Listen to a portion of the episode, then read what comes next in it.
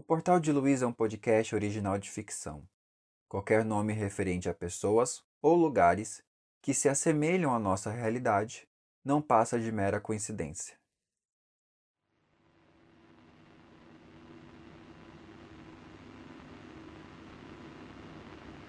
Você está cruzando o Portal de Luiz.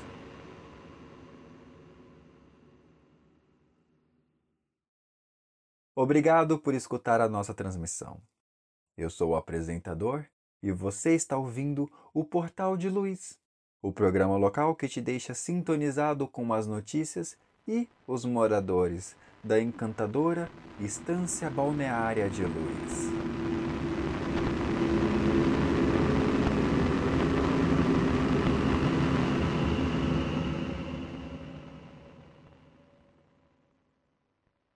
Vamos para as notícias do dia. Justiça nega ação de ecoativistas para barrar as obras em Meratu. Já faz quase três semanas que a área é ocupada em um protesto, impedindo o retorno das obras, que visam desmatar a vegetação do local. A empresa que tentou, sem sucesso, fazer um acordo com os protestantes recorreu à justiça, exigindo a retirada dos ocupantes. O spa de Luiz foi invadido e depredado ontem à noite. De acordo com a polícia, nenhum item foi roubado, mas o estabelecimento foi revirado. Uma das funcionárias relatou que, ao chegar no local, encontrou uma das janelas quebradas e o interior sujo de lama. Ainda não há suspeitos. O padre Pedro foi internado hoje na UTI, o padre já havia cancelado três missas nessas últimas semanas por mal-estar. De acordo com o hospital, o padre tem estado estável, mas sofre de uma alta febre e alucinações. E na notícia da semana, corpo carbonizado é encontrado no meio de uma trilha no Morro Arro Os restos mortais foram encontrados por um grupo que fazia um passeio turístico pelo morro. A polícia não descarta possível homicídio já que a vegetação em volta não demonstrava sinais de ter sido queimada, sinalizando que o corpo possa ter sido desovado naquele local. O assunto tomou conta da cidade, pois o corpo foi encontrado logo após a polícia anunciar o fim das buscas aos dois turistas desaparecidos, Luan Matos e Leonardo Moraes. Testes estão sendo feitos, mas ainda não há nenhuma ligação entre os casos. Corpos carbonizados não são novidades em Luiz. De anos em anos, corpos de pessoas desaparecidas são encontradas no mesmo estado, completamente queimados. Por muito tempo se acreditou que fosse a obra de um assassino em série. Três pessoas foram presas ao longo dos anos, mas nenhuma foi provada culpada. Com isso, uma crença acendeu na cidade que corpos carbonizados encontrados no morro não são sinal de boa sorte. No relato de hoje, Beatriz Alves, moradora de Tanguá, cidade vizinha de Luiz, conta sobre a sua visita a uma praia deserta perto do morro. O relato começa. Isso aconteceu há uns sete anos atrás. Quando eu ouvi sobre a notícia em Luiz, a do corpo encontrado todo queimado, aquele dia voltou na minha mente, como se tivesse acontecido ontem. Naquela época eu estava cursando a faculdade. Era verão, período de férias, nas últimas semanas. Uns amigos meus, colegas da faculdade, queriam aproveitar um dia de praia antes de voltar para as aulas. A primeira opção foi uma praia em Tanguá, cidade onde eu e meus amigos moramos. Mas logo descartamos a ideia. Queríamos alguma coisa especial. Eu não sei quem foi, mas o nome de uma praia deserta em Luiz foi citado. E era perfeito. Nunca fomos em Luiz. A cidade tinha uma boa reputação quando se tratava de praias, era do lado de Tanguá e essa praia em questão era deserta. Todo mundo do grupo concordou e, no dia seguinte, nos preparamos para ir. Éramos em cinco: eu, meu namorado Caio, minha amiga Elisa e outros dois amigos, Lucas e Pedro. O Caio era o único do grupo que tinha um carro, então todo mundo teve que ir no carro dele, exceto a Elisa. Ela morava em outra cidade, um pouco mais longe, então ela decidiu ir de ônibus direto para Luiz. Lá iria se encontrar com a gente na rodoviária. A viagem até Luiz não durou menos de 30 minutos. Como combinado, nos encontramos com a Elisa na rodoviária.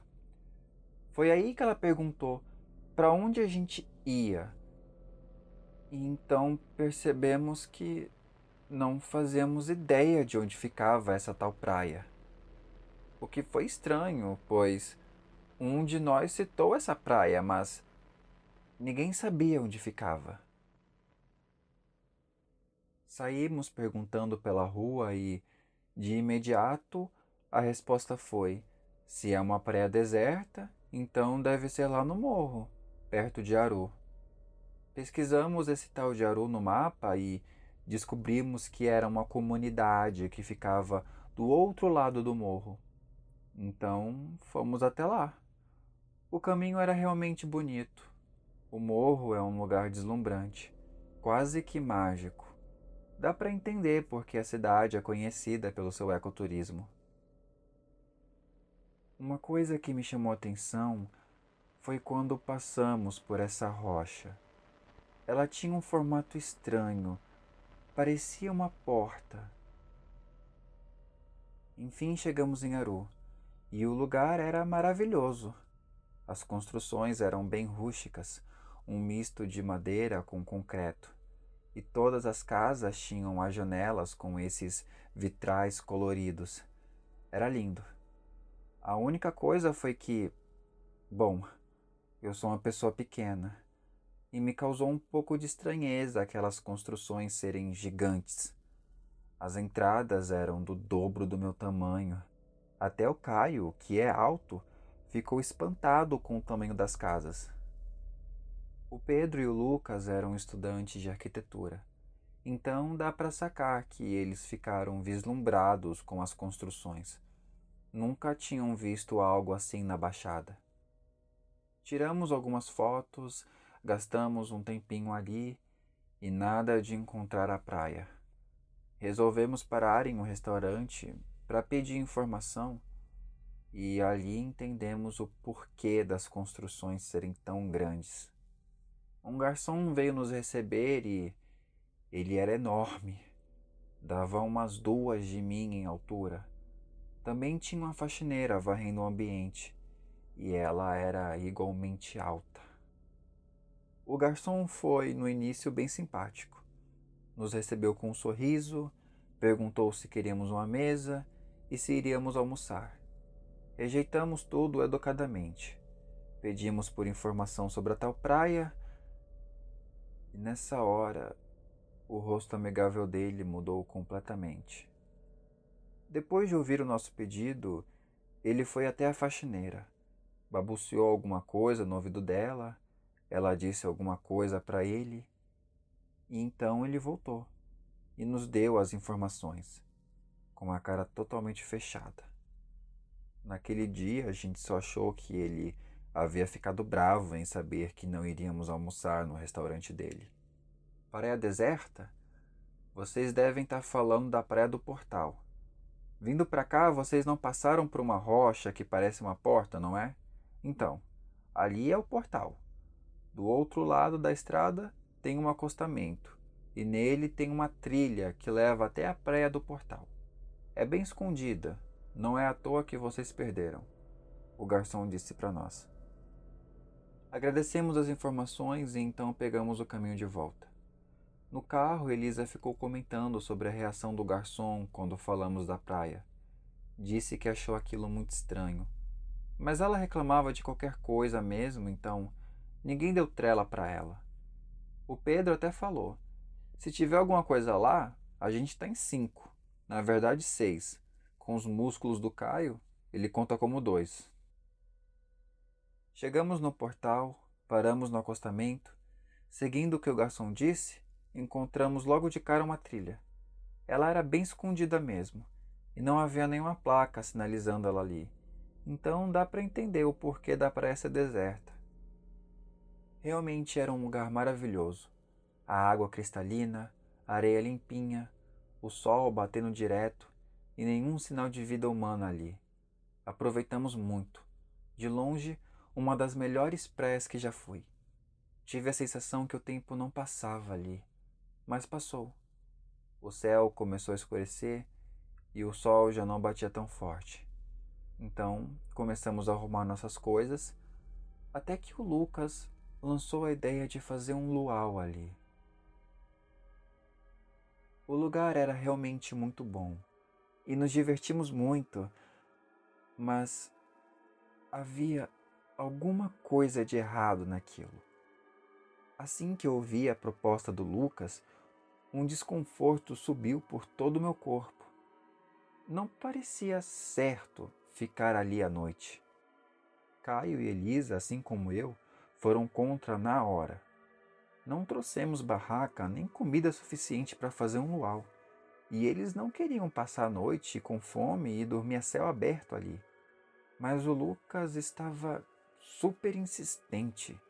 Ele e o Pedro, que também gostou da ideia e estava apoiando o amigo. Os dois eram como unha e carne. Tínhamos até um nome para eles: dupla insuportável. Um sempre apoiava a besteira do outro. Não foi nenhuma surpresa que os dois ficaram do mesmo lado naquela discussão. Mas isso não se estendeu muito. O Caio soltou que, se eles quisessem, os dois poderiam ficar na praia de Namorico, mas que não teriam carro nem comida, já que o restante de nós iríamos embora. O Lucas já tinha perdido outras discussões na vida, mas eu nunca tinha visto ele tão frustrado como naquele dia. Ele ficou emburrado em um canto e não ajudou em nada enquanto a gente arrumava as coisas para ir embora. Era costume ele agir como uma criança nesses momentos então fizemos o de sempre quando isso acontece. Ignoramos ele e continuamos com os nossos afazeres. Nos concentramos tanto em arrumar as coisas que só percebemos que o Lucas sumiu quando estávamos prontos para subir. No lugar onde ele estava, havia apenas o seu par de sandálias e a sua toalha que ele estava segurando, agora no chão como se ele tivesse evaporado. Olhamos em volta para ver se encontrávamos ele pela praia e foi nesse momento que avistamos a fogueira. Quero dizer, eu não sei se era uma fogueira. Era um ponto luminoso e parecia com fogo, mas estava bem longe, do outro lado da praia. Achamos estranho. Ficamos ali praticamente toda a tarde e não vimos mais ninguém chegar. E só notamos aquela fogueira agora. Pedro disse que podia ser o Lucas, mas era meio improvável.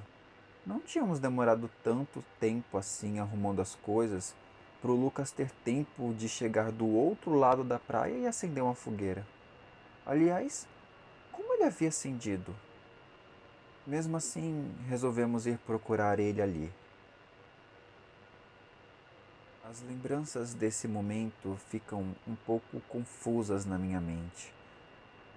Eu lembro de andar sem parar, mas sentir que não saía do lugar. A fogueira continuava no mesmo ponto, só que não parecia que estávamos chegando perto dela.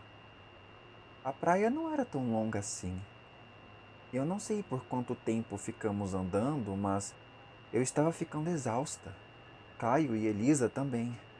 O Pedro era o único que parecia estar determinado a chegar naquela fogueira. Estávamos quase no ponto de desistir, quando ouvimos o Lucas nos chamando. Olhamos para trás e lá estava ele, parado, segurando suas sandálias e com a toalha no ombro, como se nunca tivesse saído do lugar. Caio e Elisa quase deram uma bronca nele. O coitado não disse nada. Ele parecia um pouco catatônico. De qualquer forma, estávamos muito cansados para iniciar outra discussão. Apenas subimos a trilha, voltamos para o carro e fomos embora. É estranho pensar no que aconteceu depois. Como ninguém percebeu? Foi uma questão que me assombrou por dias em pesadelos. Pegamos o carro, voltamos para casa e só quando chegamos em Tanguá que percebemos o Pedro não havia voltado conosco.